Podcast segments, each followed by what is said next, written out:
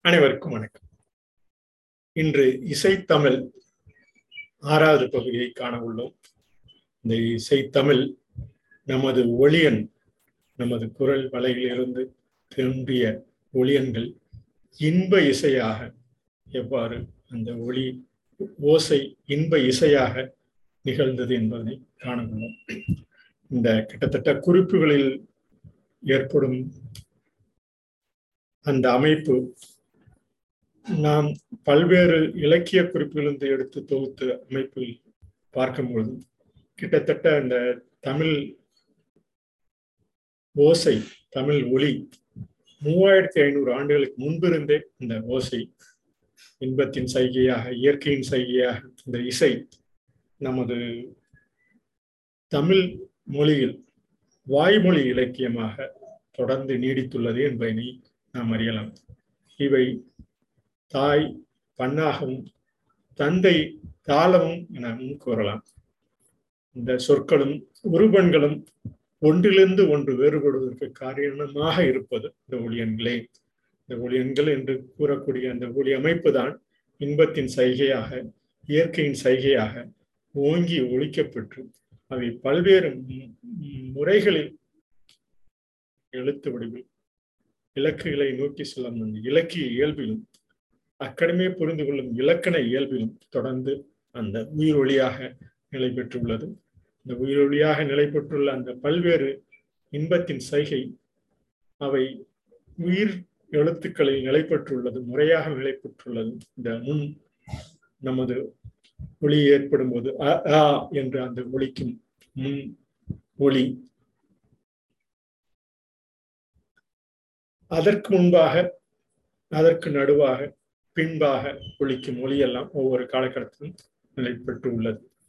இந்த பெரும்பாலான இந்த மெய் இயல்பில் தோன்றிய அந்த ஒளி அ அ என்ற அந்த ஒளி தான் நடு உயிராக ஒவ்வொரு எழுத்துருவனுக்கும் உள்ளது என்பதனை ஒழிப்பு முறையில் வகுத்துள்ளனர். இந்த முன்னுயிராக இ இயற்கை இறை ஈ ஏ ஏ என்ற அந்த ஒழிப்பு முறை முன்னம் முன் முன்னத்திற்கு அந்த ஒளி நாக்கில் ஒழிக்கும் அந்த ஒளிக்காக தொகுத்துள்ளனர். பின்னர் ஒழிக்கும் மொழியாக ஊ ஊ ஓ ஓ என்ற அந்த இவையும் உயிரொலியாக பகுத்து வகுத்துள்ளனர். இவை முறையை நாக்கு முன்னும் நடுவிலும் பின்னும் அந்த இயக்கும் நிலைதான் இந்த ஒளியன்கள் என்று சொல்லக்கூடியது. இந்த ஒவ்வொரு எழுத்துருவும் இந்த கடந்த இரண்டாயிரம் நூற்றாண்டுகளாக ஒவ்வொரு காலகட்டத்திலும் தொடர்ந்து அந்த பயந்துள்ளதை நாம் பல்வேறு தர குறிப்புகளிலிருந்து அறிந்து கொள்ளலாம். இவை தொல்காப்பியர் தான் முதன் முதலில் உயிரொலிகளை வகுத்து இந்த பிரக்கணமாக கொண்டுள்ள அந்த முறைமையினை நாம் தொடர்ந்து பார்த்துள்ளோம். இது அந்த இன்பத்தின் சைகையாக இயற்கையின் சைகையாக இந்த ஆறாவது இசைத்தமிழ் ஆறாவது பகுதி ஒளி இயல்பு இசை. இவை குயிலுக்கும் குரலுக்கும் நம நமது குரலுக்கும் ஏற்பட்டது குயிலின் குரலுக்கும் நமது குரலுக்கும் ஏற்பட்ட அந்த இன்ப ஓசை ஓங்கி ஒழிக்கும் சைகை நமது தொடர்ந்து தமிழ் தமிழ் மொழியிலும் நிலை பெற்றுள்ளது. நாம் அறியலாம். பல்வேறு ஏற்கனவே பதிந்த அந்த தொடர்ந்து அந்த ஐந்து பதிவுகளும் கிட்டத்தட்ட ஒருங்கிணைந்து பார்க்கும் பொழுது இந்த இயல் இசை நாடகம் என்று கூறக்கூடிய அந்த நமது அகத்தில் தோன்றியவைதான். ஊடும் அகமாக ஊடு அகமாக நமது மெய்யியலில் பகுத்து உணர்ந்து இன்றைய தமிழ் நெறிமுறைகளில் இயற்றமிழ் கைபேசி வரை இன்று தொகுத்து இந்த நினைத்து நிற்கும் இந்த ஊடகம் ஊடக தமிழ் என்றும் கூறலாம் என அந்த பழைய பதிவுகளில் பயந்துள்ளோம் இவை பண் இசைத்து பாடும் தமிழ் என்போம். இந்த பண் எனும் தமிழ் மொழியில் இசைத்து ஒரு காலகட்டத்தில் இசைத்த அந்த கூத்தாக ஆடி கூத்து தமிழ் என முதன் முதலில் தோன்றிய அந்த சிலப்பதிகாரம் தான் ஒரு வரையறைப்பட்ட பதிவினில் ஏற்பட்ட அந்த தமிழ் இசைத்தமிழ் ஒளிக்கு உட்பட்ட நாட்டின் அகமாக நாடக தமிழாக பல்லாயிரக்கணக்கான ஆண்டுகளாக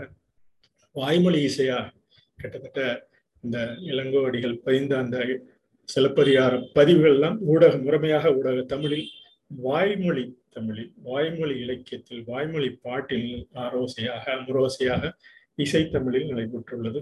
இந்த வாய்மொழி இலக்கியம்தான் நாட்டுப்புற பாடலாக பல்வேறு நிலைகளில் பண்ணிசைத்த தமிழ் மொழியில் நடைபெற்றுள்ளது. பின்னர் வந்த அந்த பதிவு நிலை அவை காலத்திற்கு தக்கவாறு மாறியுள்ளது என்பதனை இந்த கருப்பொருளாக கொண்டு அந்த கருப்பொருளை கர்நாடகம் என்று இன்றைய மிகவும் புகழ்பெற்றுள்ள கர்நாடக இசையும் அந்த இசையுடன் ஒத்த பல்வேறு நிலைகளில் பல அறிஞர்கள் இசையறிஞர்கள் தொகுத்து வகுத்துள்ளனர் இவ்வாறு அந்த தொகுத்து வகுத்த நிலைதான் பத்துப்பாட்டாக எட்டு தொகையாக ஒவ்வொரு காலகட்டங்களிலும் நிலை பெற்றுள்ளது. இது ஐம்பெரும் காப்பியங்களும் பல குறிப்புகள் உள்ளதால் ஐம்பெரும் காப்பியங்கள் என்று சொல்லக்கூடிய சிலப்பதிகார மணிமேகலை இந்த குறிப்புகள் எல்லாம் வழக்கத்தில் உள்ள பெயர்களுடன் பழைய பண்களின் பெயர்களையும் இணைத்து இன்றைய கர்நாடக இசை அன்றைய தமிழ் பணி இசை தொடர்ந்து அந்த பல இசை பண்ணை இசைத்து பாடும் தமிழ் மொழியிலும் பயந்துள்ளதை பல்வேறு இலக்கிய குறிப்புகளில் நாம் தொடர்ந்து காணலாம். இந்த இன்பத்தின் சைகை ஈயன் உயிரெழுத்தில் இனிமையாக இன்னிசை பாடி இயற்கை முறை சார்ந்த குரலில் ச எனும் மெய் எழுத்துரும் சகலரும் மெய் இயல் கூட்டு அமைப்பு எழுத்தினில் நாம் முறையாக இந்த மெய்யியல் கூட்டமைப்பு எழுத்தினில் முறையாக பய பயந்துள்ளோம். ஆனால் இந்த நாட்டுப்புற பாடல்கள் அந்தந்த வட்டாரத்தில் உள்ள அவரவர்கள் இயல்பு மொழியில் இயைந்து சைகை மொழியின் வாய்க்குறிப்பினில் தொடர்ந்து வாய்மொழியாக பல ஆண்டு காலம் நடைபெற்றுள்ளது என்பதை இந்த வாய்மொழி இசையினால் நாம் அறிந்து கொள்ளலாம்.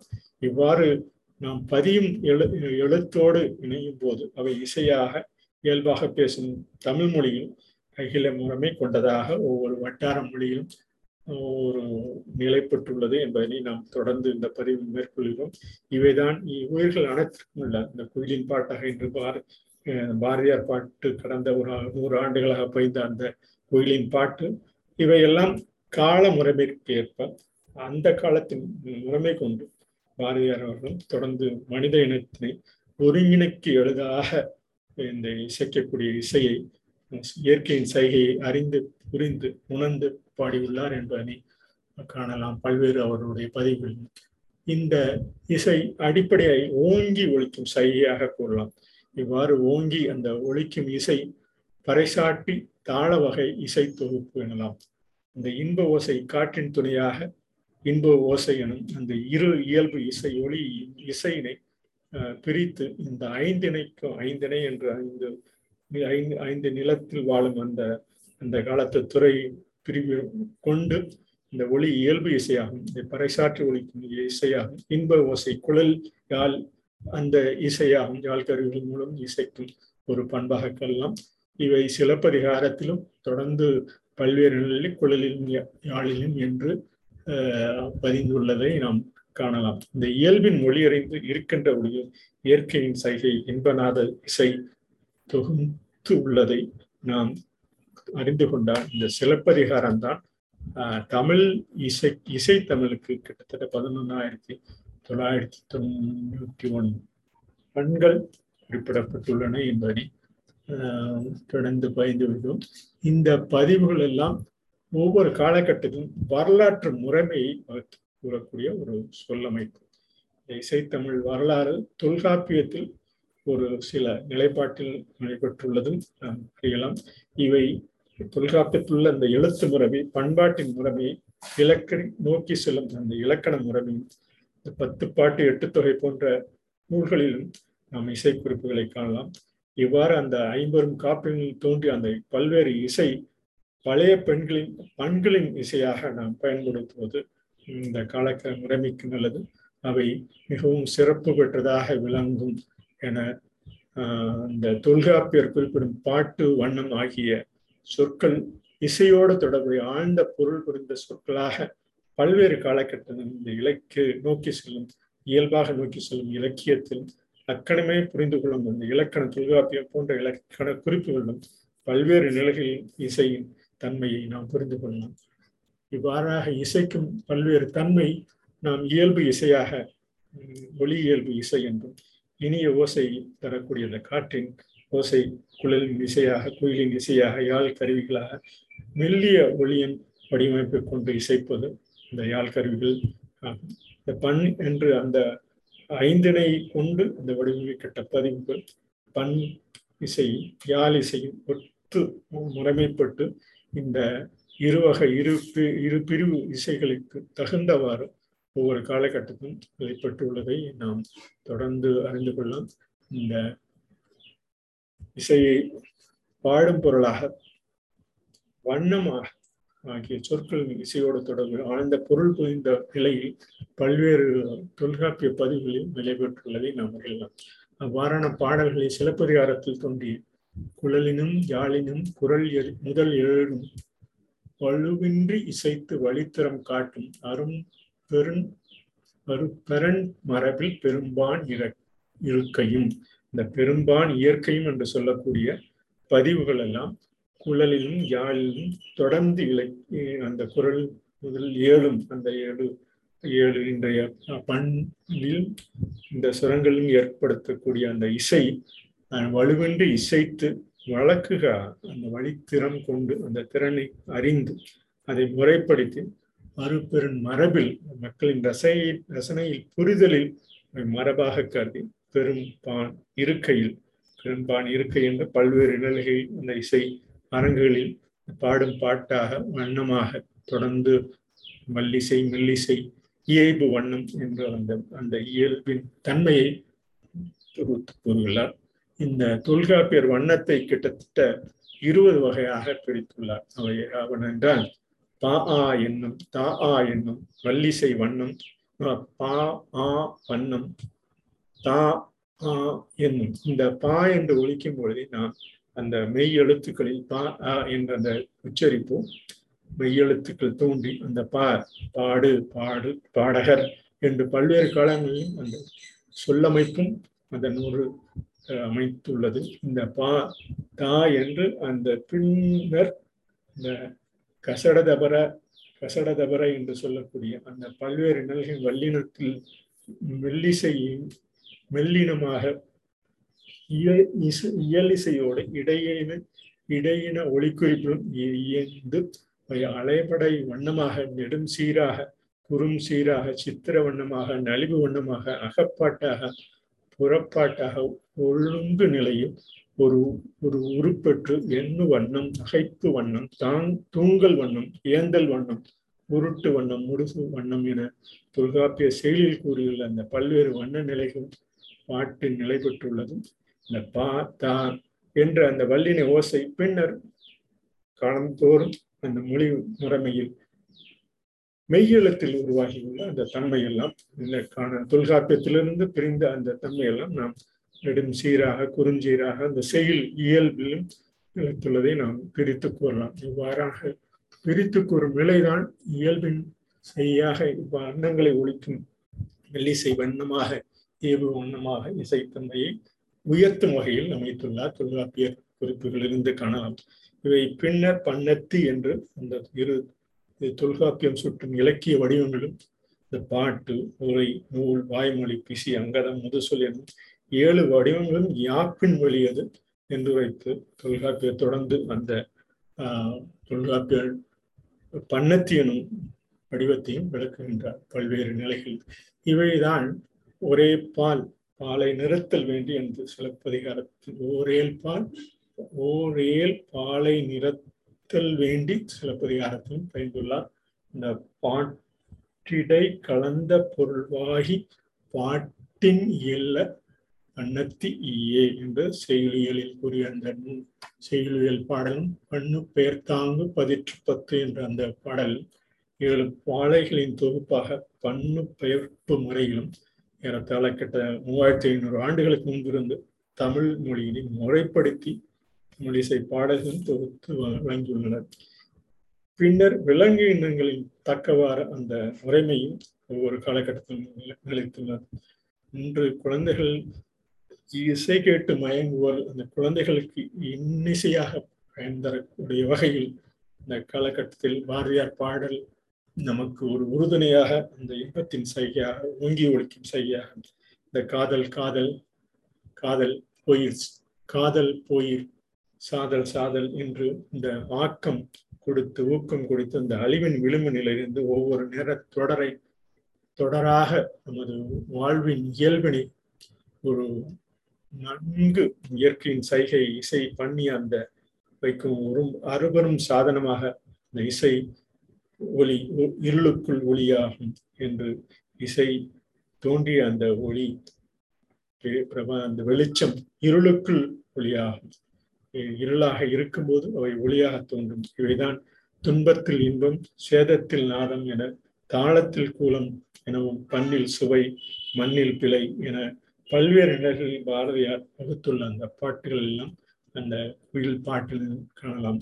இந்த புகழில் களங்கம் ஏற்படும் போது உறுதி கொண்டு இரு வரை ஊடல் ஊடி குழல் குழந்தை இன்பத்தின் சரியாக நாம் பயணம் செய்வோம் என கூறி பல்வேறு நிலைகளில் இந்த குரல் நடில் எழுத்துக்கள் எல்லாம் ஒவ்வொரு காலகட்டத்திலும் நமது முறைமையை பாட்டின் இயல்பை தொடர்ந்து நமக்கு ஒரு வழிகாட்டுதலுக்காக நிலை பெற்றுள்ளது என்பதனை கூறி இந்த குயில் பாட்டு அறுபது பாரதியார் பாட்டு கூறி தங்களிடம் இன்றைய பகுதியை நிலைப்படுத்த நிறைவுபடுத்தலாம் என்று உள்ளோம்.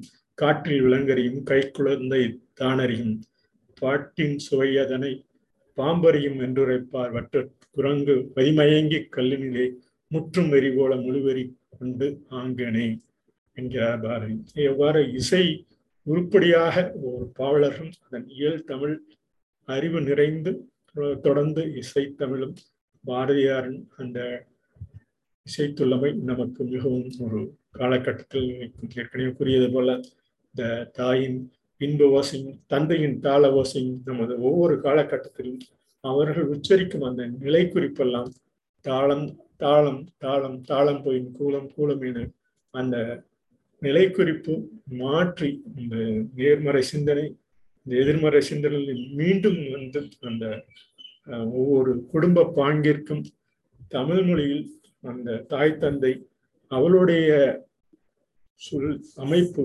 ஒவ்வொரு நிலையிலும் நிலைப்பட்டுள்ளது அவை செய் உள் செய்யுள் என்ற அந்த பகுதியில் நமது உடலில் எழு வாய் என்று உச்சரிக்கும் அந்த நிலையில் தன்னிலை அறிந்து அவை செய்யப்படும் பொருளாக ஒரு காலகட்டத்தில் நிலைபெற்றுள்ளதை நாம் பல்வேறு பதிவுகளில் காணலாம். இவ்வாறான அந்த ஒளி இயல்பாக தாய் தந்தையிடம் இசைக்கும் அந்த